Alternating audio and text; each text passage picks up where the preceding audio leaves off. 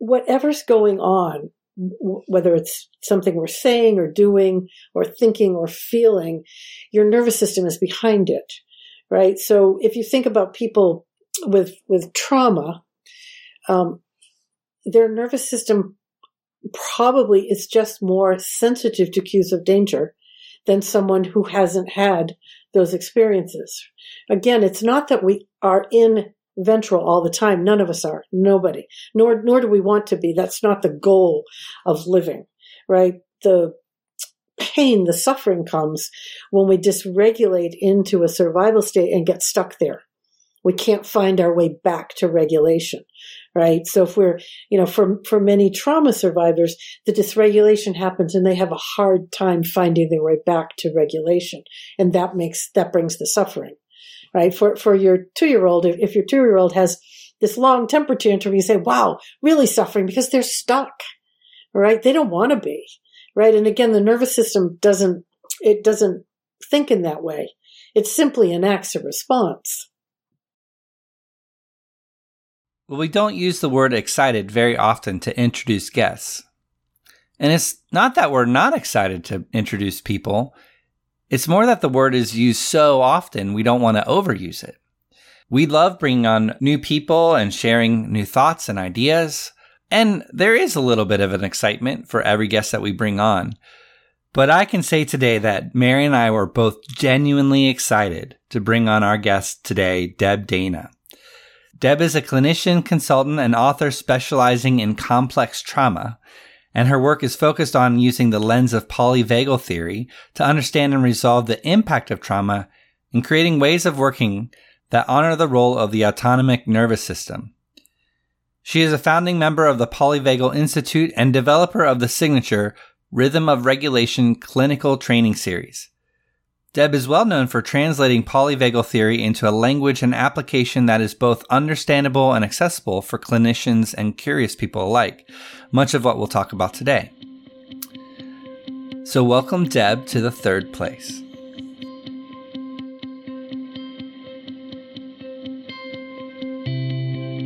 We welcome you to explore the third place with us. It is an invitation to the gray space a space where deeper connections are fostered through challenging, empowering, and engaging dialogue. You will walk away with a deeper understanding of self, equipped to engage with others in life's complex conversations. Thank you for listening. We invite you in to the third place.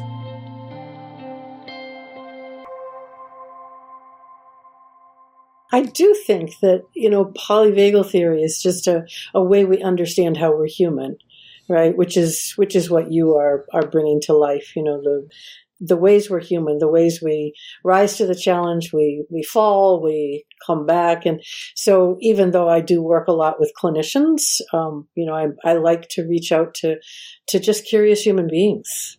Mm-hmm. as well because this is about how our biology is is um, working with us or or against us moment to moment, right? Yeah. Yeah. Well, first of all, mm. thank you for being here. Let's mm. just get after it. I'm so I, I want to share a brief story from this morning. Uh, so I do brain spotting therapy with, I'll shout out to him, Thad Fry. He's been really instrumental in my life. And I told him, I said, I get to talk to Deb Dana today. And I have been so excited to talk to Deb Dana. And he, and he said, well, tell her hi for me. And I'm like, have you met her? And he said, I wish. and oh. so, so then we went on this joke and he said, please tell her WWDDD, what would Deb Dana do? Is what he asks himself. you know, I, I, it's so funny. You, um, people can't see me because we're audio only, but I get very, um, it, it's interesting because it brings up this sort of, um, you know, who am I? response inside that we all have. It also, it's very humbling to know that there are people in the world who are thinking about polyvagal um, and I happen to be the voice they're thinking about. But it's just an interesting place to be in my life at this moment of thinking, oh, there are people who, who, you know, want to meet me. It's like, oh, that, that is just really fun. And don't I wish I could meet people at the moment, right? you know? So this is lovely, lovely to at least be together in this way. Yeah. Well, and it's kind of cool too because we were just feeling like we were nerding out in such a unique, special way. So you attract a little bit of nerds too, and like nervous system nerds. I, I'm a proud nervous system nerd. I love it. You know, I, I say somewhere in some book that I've always been a neuroscience nerd. You know, always because I, you know, trained as a as a social worker, and you know, we work to help people sort of rewire their systems. And in the beginning of my work, it was how do you reshape your brain, you know, neuroplasticity. And so I thought, well, we ought to understand this, this part of the body we're working with. So I, I got to go in a histology lab um, at the medical school that's um, near my home with a bunch of other social workers and, and um, work with human brains, section human brains. And it was the coolest thing. And I say that and some people go, oh, no, you just lost me. And other people people go, that is so cool. So yeah, that nerdiness around neuroscience and, and the body and, you know, I like we, I like you're a nervous system nerd. That's great. We can we can be that together. Yeah. yeah. David, do you relate? Do you think you're a nervous system nerd? Maybe you will be after talking to Deb. Yeah, no, I'm really excited just to to learn. You know, so Mary's been familiar with your work for a while. Thanks to my mom. Yeah. Oh, Shout out Catherine always. Catherine. yeah. so I've been able to like kind of catch up a little bit, but you know, as we were doing kind of, you know, our homework and, and reading a little bit about you, I'm, I was starting to feel the geek out moments of, okay, this is going to be a lot of fun. So, well, I, I know that, you know, your work is called polyvagal theory. And so the first time I read that, I'm like, I don't know what that means. but there's, I think that there's something about that word polyvagal that really catches you off guard, but it, it also immediately makes me very curious. Um, and, and what I found beautiful in the description that you shared is kind of this quote. It's the science of feeling safe enough to fall in love with life and take the risks of living. Could you kind of just elaborate uh, that phrase and how you came to that uh, for our listeners? Sure. Yeah, and and I love that you're you're moving into this this world um, with Mary and me, and I want to give a shout out to um, Steve Porges, who is the developer of polyvagal theory and has been a great um, mentor and, and colleague and, and, now friend. And without him, none of this would, would be happening. So he's the one that that um, created the terminology polyvagal theory. I love that it um, it felt weird and also brought you into a curious place because that I think is is is so nice. It the, the language of polyvagal theory is not the usual language. And yet most people, when they get curious, find they begin using it.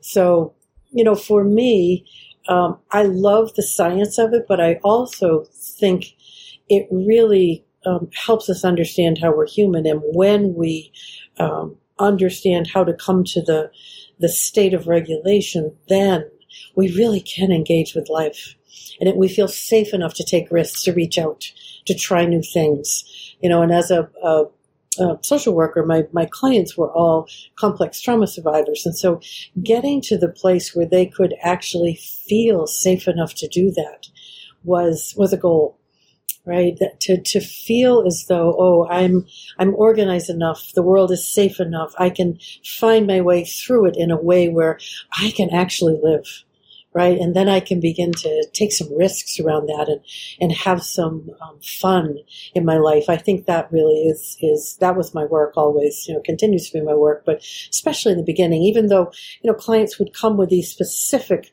problems, these presenting problems, we call them in the therapy world. And yet as I, you know, dove really into polyvagal theory, my understanding that if we can help bring more regulation to the nervous system, um, a lot of those presenting problems will resolve and clients will find their way on their own because they now have access to their own internal wisdom right so that's where that phrase came from as a, as a way to sort of try and bring that what I was doing to life in a way that people would say, "Oh, yes, I'm curious. How do we do that?" So yeah.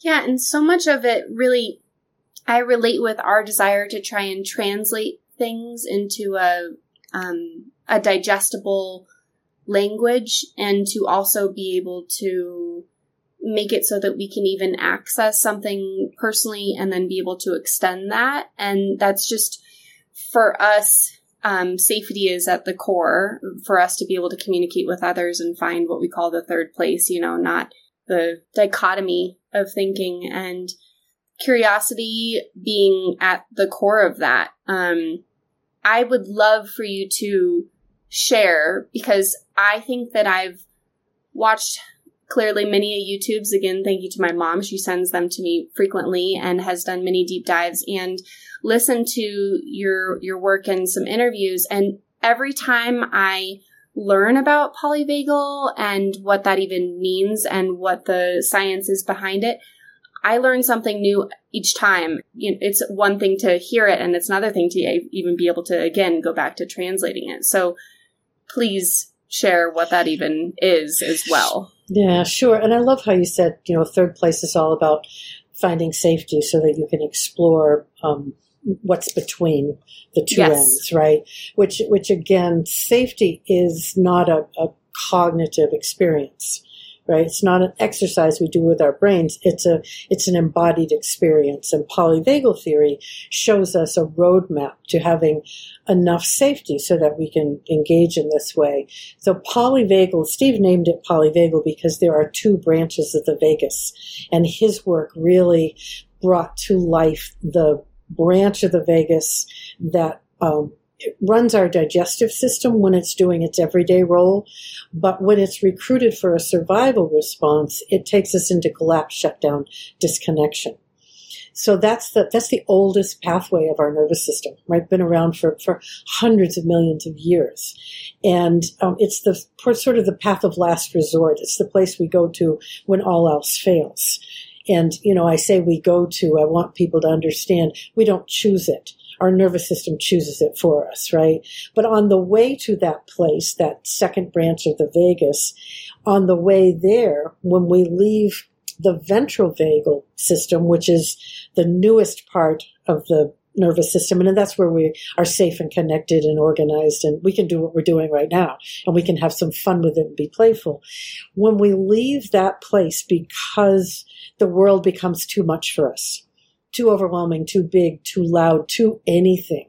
And we can't hold on to our regulation. We first go to sympathetic fight and flight, right? And before Steve identified the dorsal vagal branch of collapse, that's all we were working with was we're, we're safe and regulated or we're dysregulated in fight and flight.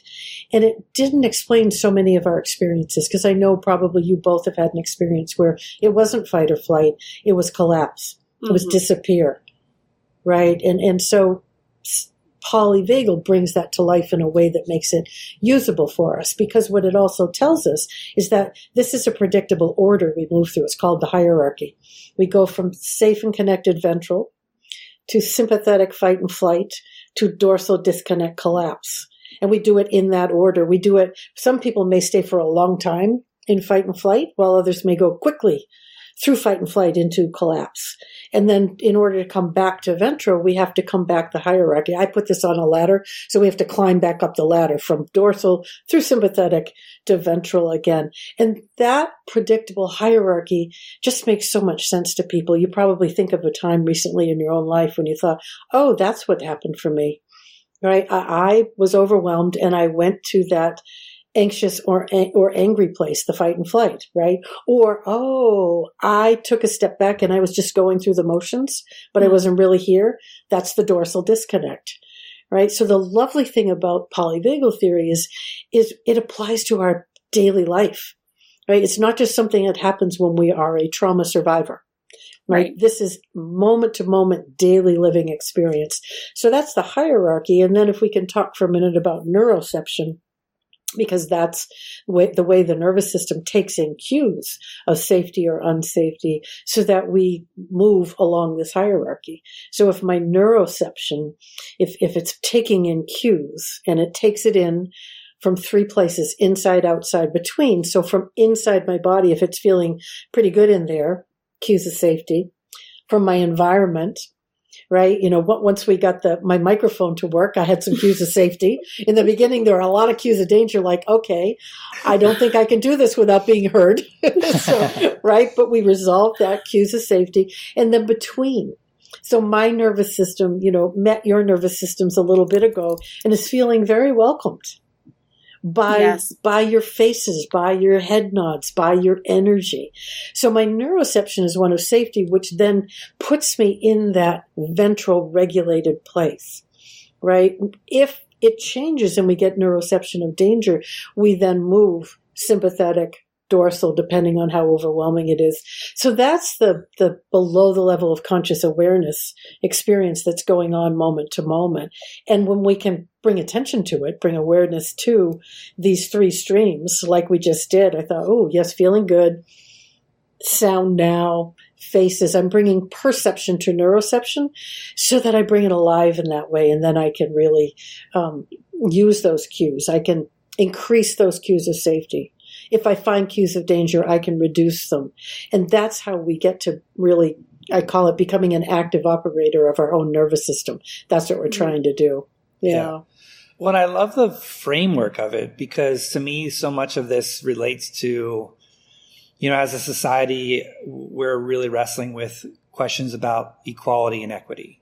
And, and so part of it is you referred to it a little bit ago of just the safety gives us a space to even work out how we can be better humans. If you're in this uh, not safe place, it's so much more difficult to be thinking through um, how to get yourself out of it, how to become safe again, because we just don't have access to the, the tools again that live in this ventral vagal space. So I, I just love the framework of it because it feels like it gives better language tools for people to to describe it all. I, I am curious just as how this shows up into our adult lives um, because we all experience it differently. I would imagine the points of privilege that one has compared to somebody else helps it show up differently. But I was surprised a little bit to hear that like we're all experiencing this on a daily level. Like there's almost a subconscious thing that's going on because, you know, the reality for me is I'm probably mostly in the safe place and a little bit in the sympathetic place and only rarely in this dorsal place. But maybe that's not as true as I think. Well, it's it's interesting because you know I I call ventral our home right? We all have a home in ventral, and, and for some of us, it's it's um, we haven't been there as much as we wanted, or the the way to get there is more challenging. but inside our biology, we all have those pathways that can help us get to that place of regulation. And then I say we have a home away from home in either sympathetic or dorsal, which is simply the place that you most often go to when you feel under threat, right? And that home away from home is shaped in some ways by our early experiences and our growing up experiences. So you say, you know, sympathetic sounds like you're home away from home right? You don't visit dorsal very often, right? And Mary, what about you? Home away from home is? I would say definitely sympathetic, mm-hmm. but the way I would, I would feel a little bit differently is I feel like I kind of go up and down the ladder so many times in the day. Yes. Um, yes. Beautiful. And yeah, yeah, so I'm I'm climbing and descending the ladder all often. the time, right? Yes. Maybe even twice in this last 30 minutes. Exactly. And and the, the thing I think we want to think about, and I love that you say that, is that we do it in in nuanced ways.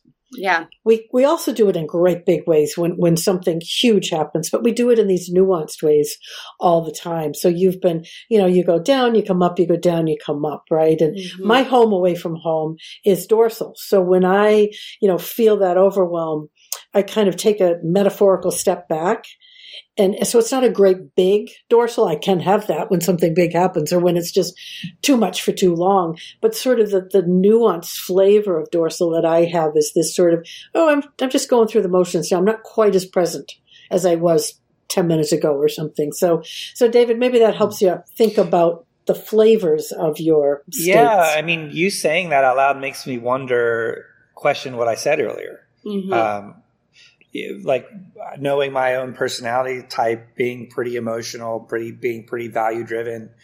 Maybe I, maybe I'm more like the person that you described that kind of blows past sympathetic, um, because I can feel it in my body a lot more. But I'm I don't ever feel like I'm fight or flight that often. Yeah. Uh, yeah. So I actually might my home away from home. Just hearing you talk might be in that dorsal space. I'm curious to keep listening for yeah. the next, you know, 20 yeah. minutes or whatever. Yeah. Yeah.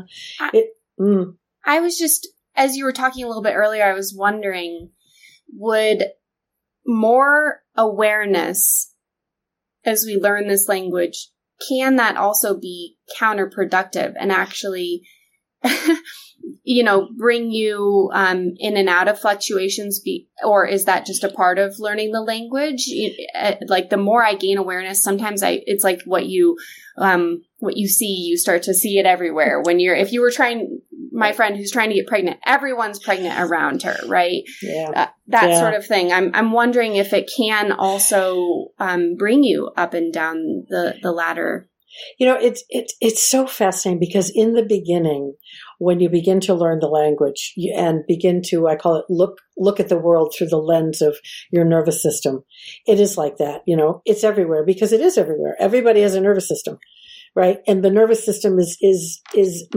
acting, you know, in certain ways all the time. So you do see it everywhere, right? And I like to you know, warn people when they come to a training. My hope is that it's a before and after experience for them so that after the training, they can never again not see the nervous system. Right. So, and it can be overwhelming. It can be, especially if you go back to David talking about what's happening in the world nowadays. When you look out at the world, it can be overwhelming to think there are so many dysregulated humans right now, either in the sympathetic fight yeah. or the sympathetic get me out of here or the dorsal despair right? And and as i look out into the world it's it's it's interesting to me to to notice what happens in my system and then to remember that until we have enough people who are anchored in ventral we can't have the conversations we can't come together and problem solve because survival states don't allow that.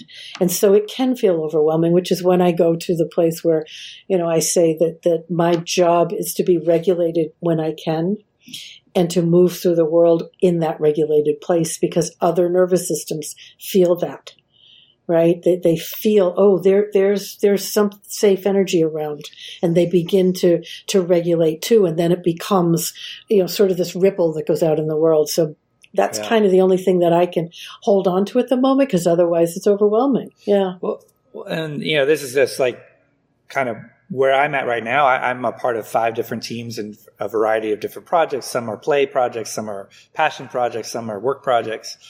And it's at the moment, it feels like everyone is over the top stress and one thing pushes the yes. whole group off. And I'm trying to like wrestle with, okay, what's going on here? And I tend to be the one, I tend to find myself being the one kind of navigating conflicts among others. Um, but I'm just like, is it conflict? Is it just the whole world is over the top? Is it like contagious that we're all over the top? I'm really curious. It, yeah, well, yeah.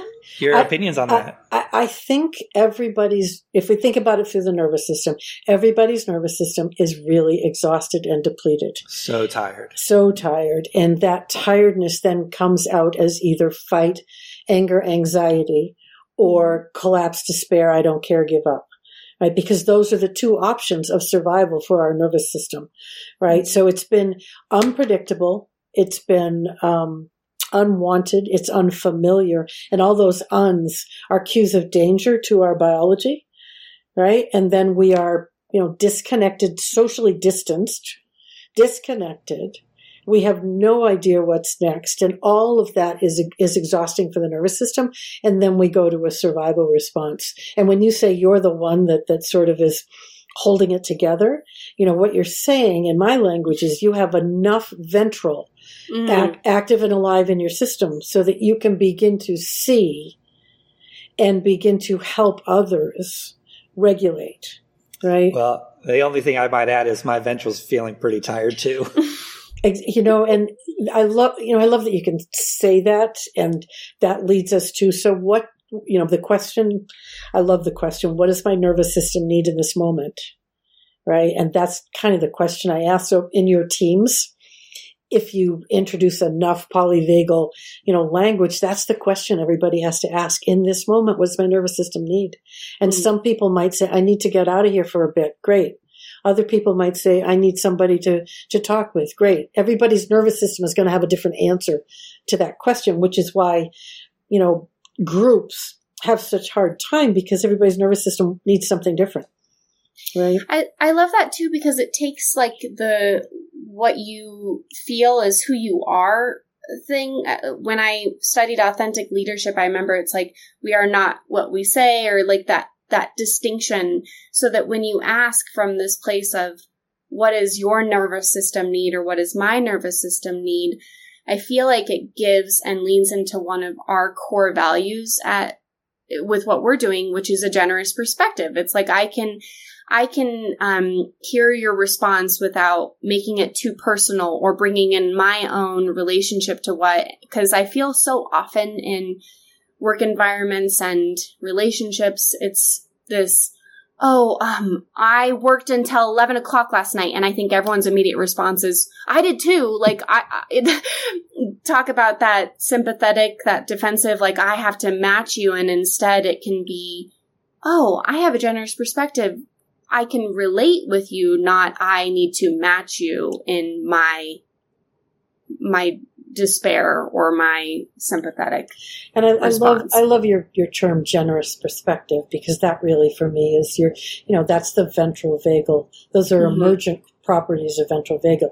You're generous, you're compassionate, you're kind, you're you're curious, you're passionate. Yes. You're interested, you're alert, all these things. And that generous perspective, you can only have that when you are mm-hmm. anchored in ventral or when you have a critical mass of ventral, you know, coursing through your system. So I love that. Yeah so are, are there exercises or practices or things that you can do to attract more ventral? Because my intention for this year is to have more play and to have more joy. And I ask myself that every time I'm making a decision now is, will that bring me joy. And um, it kind of reminds me, as I'm saying it, Marie Kondo a little bit, right? Where she's like going through her clothes. Um, well, you're cleaning up your internal yes. nervous system house and making sure it's. I only made that connection now. Um, but part of my realization is that I need to be doing and prioritizing these things like brain spotting, right? Going back to that first thing so that I can have more of that in my bank. But is there any way you can kind of trick your nervous system? Is, well, is there a shortcut? you can't trick it, and no, there's no shortcut. Dang it! I know, I know. But I mean, I really, know the answer. Yeah, I know. I mean, the an- the answer truly is, um, I-, I call it befriending. You befriend your nervous system. You turn towards it, and you know, if the answer to what is happening right now is this bringing me joy, is no right? Rather than simply walking away from it, be curious about it. So what's pulled me here and, mm-hmm. and what, what purpose is it serving? Right. And then, okay, now what, what might I do to either change that to bring joy or, oh, now I, I understand I don't need this. I can move towards something else. So, you know, we, we can't, we want to listen to what our nervous system is telling us because it's, it's telling us something for a reason. And if you don't listen, it's simply going to speak louder and louder and louder in both physical and emotional ways. Right. right? So, so it, it, it behooves us to listen. So you can ask the question and you can ask your nervous system, is this, is this feeling nourishing to my nervous system? Which is another way to say, is this bringing me joy? Because your brain might say, oh yeah, I love this. And your nervous system might say, not right now. Yeah. And so my, my my invitation would be to go with your nervous system and say, oh, what needs to happen? Because I, I find when your nervous system and your brain are not working together, um, your nervous system sort of wins that battle all the time. Yeah. So, yeah. David, just real quick, did you just take a deep breath when she was talking to you? I think I did, yeah. because I just have this feeling like, can you imagine how rich Deb would be with how many people take a big old deep breath around her when she's talking. yeah, yeah. okay, sorry. Sidetrack. No, no, yeah, so good. you know, I think a part of this that we're talking about is I, I, like what I like what you said about how the nervous system wins all the time, and it it's true. Like if we ignore the voice, eventually things like our blood pressure will say, you know, you haven't been listening to me, so I'm going to make it so you do listen. Um, you know, I'm kind of trying to process people that have had traumas versus people that haven't had as many traumas. I'm trying to even think of at what age does this language really start to take shape? And part of the reason why I'm asking is as a parent, of a two and four year old, how am I starting to equip uh, young children, teenagers? Uh, you know, what does equipping look like, and, and how does that yeah yeah take shape? Yeah, it's it, it is fascinating to to when you do start to you know look this way, think this way, live this way. You, you then um, sort of it, it just expands out into everywhere you are. So your kids um, will benefit from you understanding when you look at your two year old who's having a tantrum, dysregulated nervous system, right? And, and then to be curious, I wonder what that nervous system needs in this moment to feel safe enough because it's feeling in danger. What, whenever we dysregulate, it's because the cues of danger have outweighed the cues of safety and there's something going on that makes us feel unsafe. And so we have a survival response, whether that's a temper tantrum or, um, uh, you know, I have a grand, one granddaughter who loves to explode and the other one gets very quiet, both in a survival response, right? So, you know, and then to be curious about, wow, what just happened? And what might I do to tip the balance again so they're more cues of, of safety and we could begin to come back into connection and figure out what to do in the future. So, eh, you know, the, the, whatever's going on, whether it's something we're saying or doing or thinking or feeling, your nervous system is behind it, right? So if you think about people with, with trauma, um, their nervous system probably is just more sensitive to cues of danger than someone who hasn't had those experiences. Again, it's not that we are in ventral all the time. None of us are. Nobody. Nor nor do we want to be. That's not the goal of living, right? The pain, the suffering comes when we dysregulate into a survival state and get stuck there. We can't mm. find our way back to regulation, right? So if we're, you know, for, for many trauma survivors, the dysregulation happens and they have a hard time finding their way back to regulation. And that makes, that brings the suffering right? For, for your two year old, if, if your two year old has this long temper tantrum, you say, wow, really suffering because they're stuck, yeah. right? They don't want to be, right? Yeah. And again, the nervous system doesn't, it doesn't think in that way. It simply enacts a response. Yeah, and I, I feel like uh, you know the, the question that really stuck a, a few moments ago was a powerful one. What does my nervous system need mm-hmm. now? And it's almost like for a two year old that doesn't have the language, I should ask on their behalf. What mm-hmm. does their nervous system right. need? And then maybe there's this teenage space that you're, you're asking it, but you're also giving them the question to ask themselves too. And there's exactly. a bit of a transition. Yeah. And as a parent of a young one, or as a parent of any, any, any age, but especially your two year old, they're depending on you to be regulated.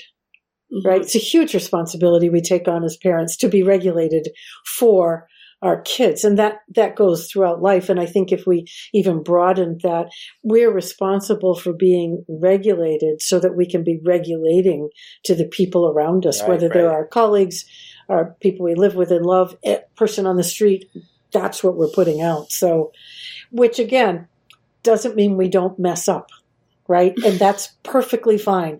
We have ruptures all the time and then we make a repair right? Mm-hmm. Mm-hmm yeah, it just that, like, even before we push record, that permission to, to be imperfect and that, that something about, I have to remind myself, um, that when I have those moments of imperfection uh, around my own, I also have a young son, he's going to be five, is that that's healthy for him to witness so that he can right? So that he can go up and down the ladder himself and and witness that i I do that yes. as well? Yes. Okay. And that, that really, the research bears that out. It says that, that, um, rupture, rupture is a normal expected part of any relationship and the repair then makes it stronger. So mm. you would not want to not have these ruptures in your relationships as a parent, as, as colleagues, you know, as friends. It's the repair that then makes it even stronger. Mm-hmm. As you hmm. say it, it sounds like something we've all heard so many times and is so obvious, and yet it just hits differently right now in this moment where I'm like, absolutely, the repair is the is the beautiful opportunity.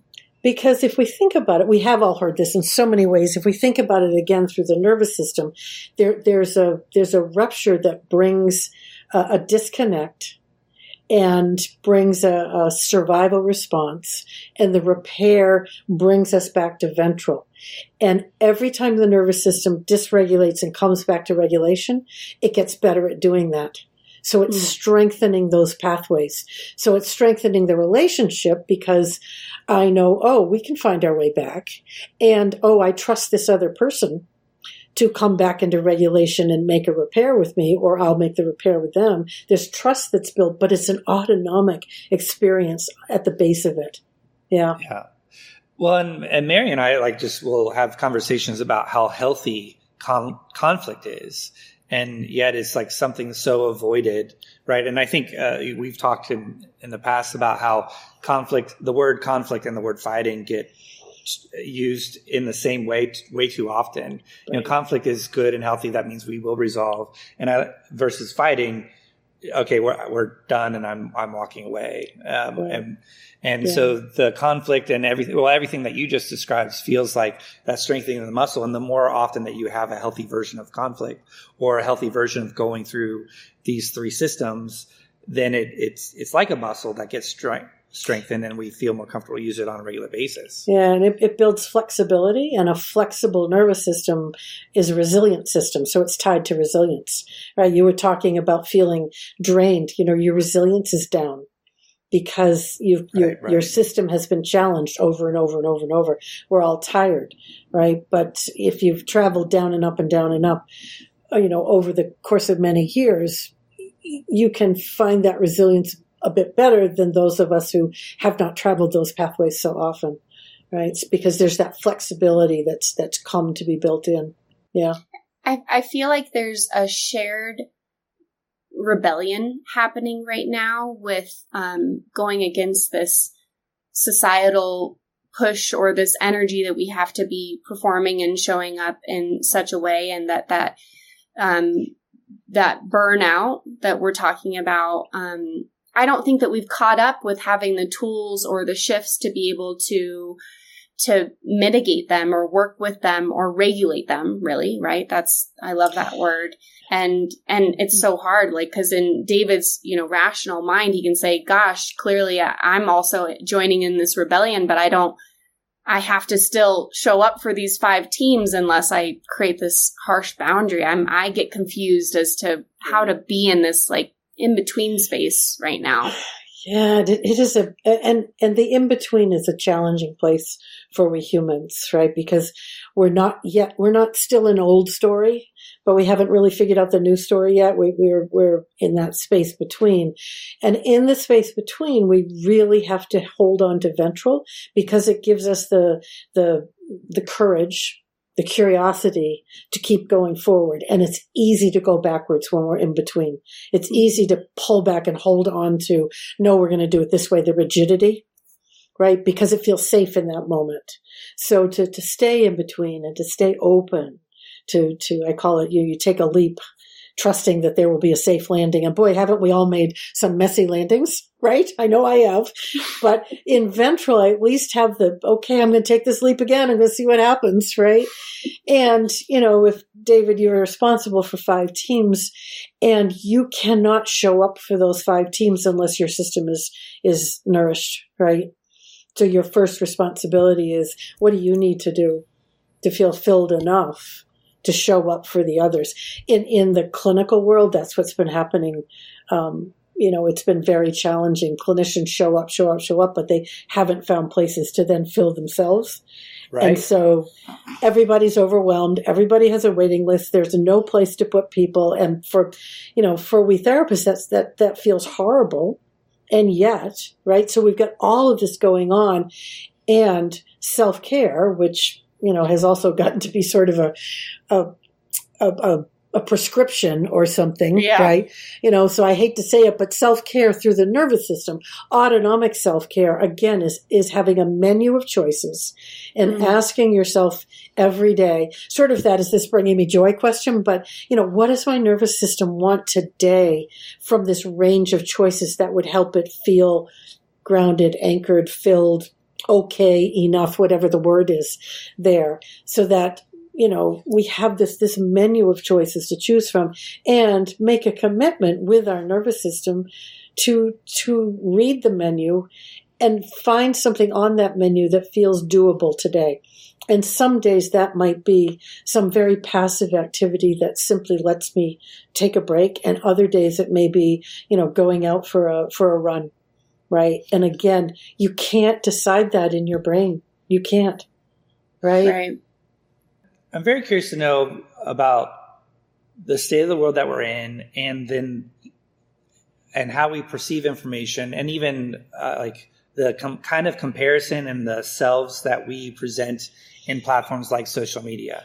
You know, when I think about social media or or cell phone or you know smartphones, it's like these things are just teenagers and uh, teenagers haven't figured out life yet. So I'm pretty sure we haven't figured this thing out yet. But we've kind of created this perfect storm of how we are perceiving information. So, you know, a lot of people might only put their best versions of themselves on a platform, which then influences my nervous system responses, um, and often in a comparison way, which feels negative.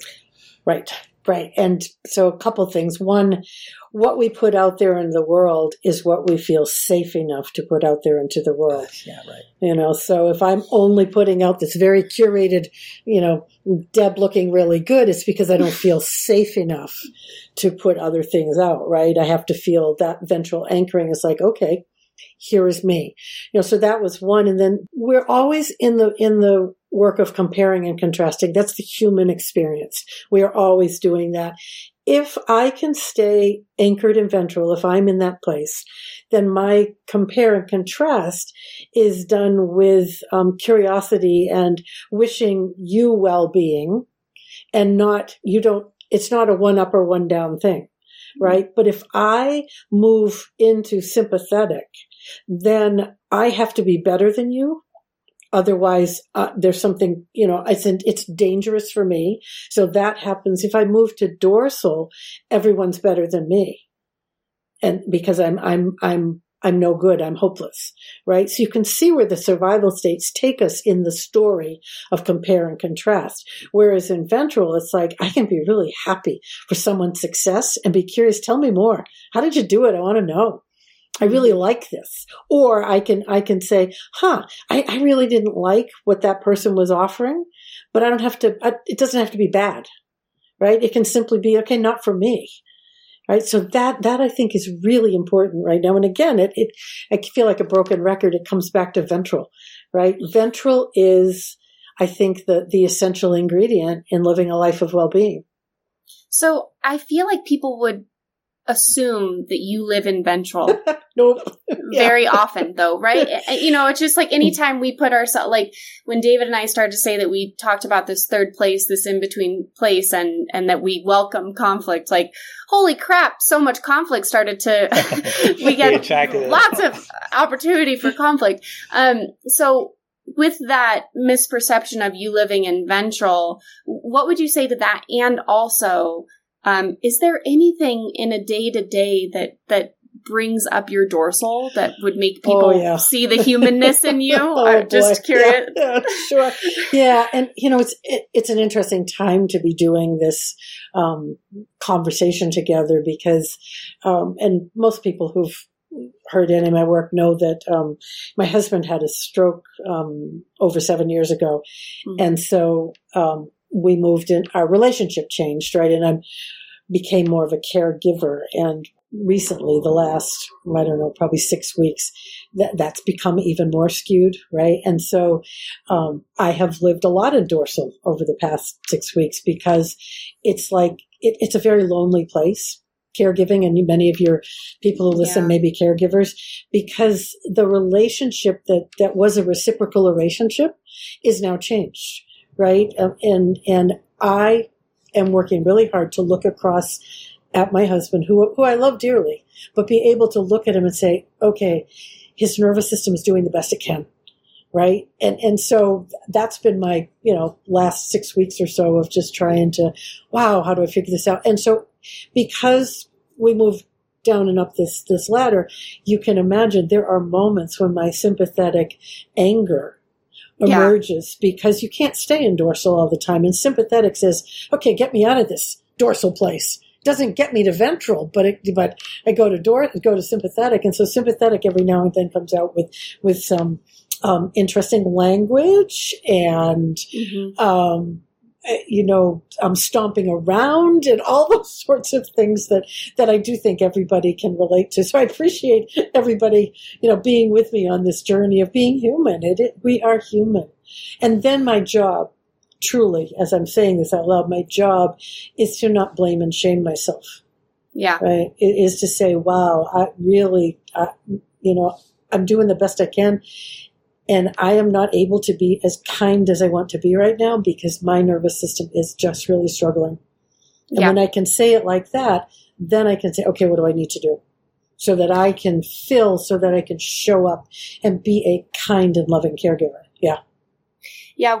Karla McLaren, who we've brought on before, and I'm sure you know her, she has said something, and I don't know if I'll butcher it, but the way that I um, understood it was that despair is means that there's a lack of of a healthy amount of anger. And so when I hear you say that that that that anger comes out, it's like it's uh, the the emotions or the body's way trying to to regulate again yes. or to balance or, or, or shift through. Yeah, I, th- I think you know I would love to say that the nervous system, everything it does, is in service of our safety and survival yeah. everything. So even the the disconnect and, and not showing up in the way that, that I'd like to is in service of my safety and survival in that moment. So that's important for us to remember. Yeah. Yeah, I think that that's that feels very grounding. I'm trying to absorb all this in, and I think all of our listeners will too. And we uh, I think has sparked a lot of curiosity. So I'm, I'm wondering where people can find more of you and your work. But also there was the breath moment that Mary kind of called out.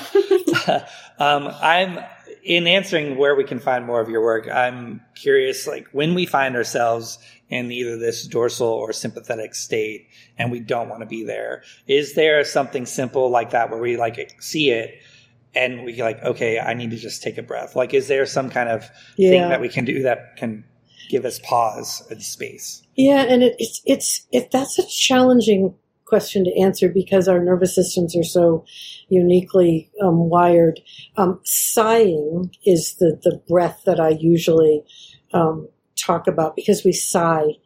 Um, spontaneously many times an hour, but in dorsal you can you can just sigh a sigh of, of despair, and it brings a little energy in an interesting way. In sympathetic, a sigh of frustration, right? And then, and then in ventral, a sigh of relief or a sigh of contentment. So just, just bringing, saying, okay, I'm going to sigh, brings a bit of, um, awareness. And awareness again means that you have a bit of ventral on board. So that would be. I also so think cool. I know. I'm, I'm giggling just because I sigh. I'm very right. auditory, and so and my son is constantly. What's wrong? Are you oh, okay? Oh, He's well, very aware, and I and I do. I'm very much a sire in all different ways. Well, now you can go home and teach him the science of sighing and say, "Oh, it's it's my body regulating just a bit." Yeah. Right? Mm-hmm. See, there's another one. Ha! Yeah. That was a perfect answer. I think that, that that I would never have put sigh and breath together, but absolutely, mm. I can get my I can think of myself in all three stages and yes. sighing in each of the three. Beautiful, beautiful. Beautiful. And with your one of your groups that you, you, have to manage, you can all sigh together and see what yeah. happens. see what happens. good idea. Good idea. yeah, let's sigh together, mm-hmm. right? Mm-hmm. Even with yeah, I love that the that the sighs can hold different yeah.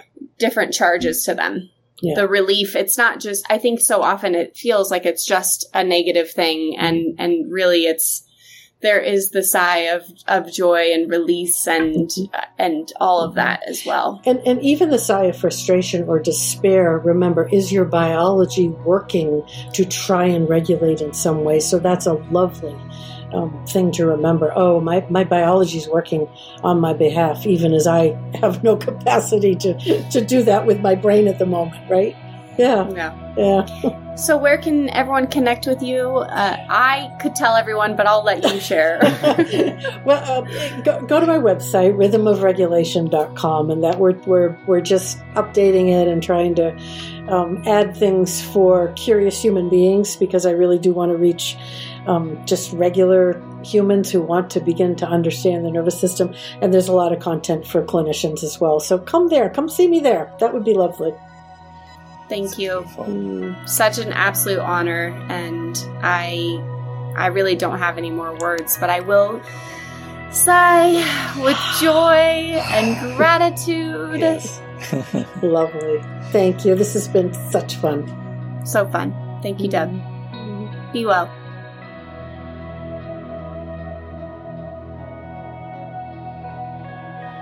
Third Place Podcast is produced by Podcast Publishing House. If you like what you're hearing, follow us and subscribe at all of your favorite platforms Apple, Spotify. Also, check out the episodes on our website, thirdplacepodcast.com, for additional resources and transcriptions of our episodes. The Third Place is all about continuing the conversation, so make sure you follow us on Instagram and Facebook at Third Place Podcast. There you can check out our weekly co host Happy Hours on IGTV. And if you like what you're hearing and want to continue to support our work, you can check out our Patreon page at patreon.com forward slash third place podcast.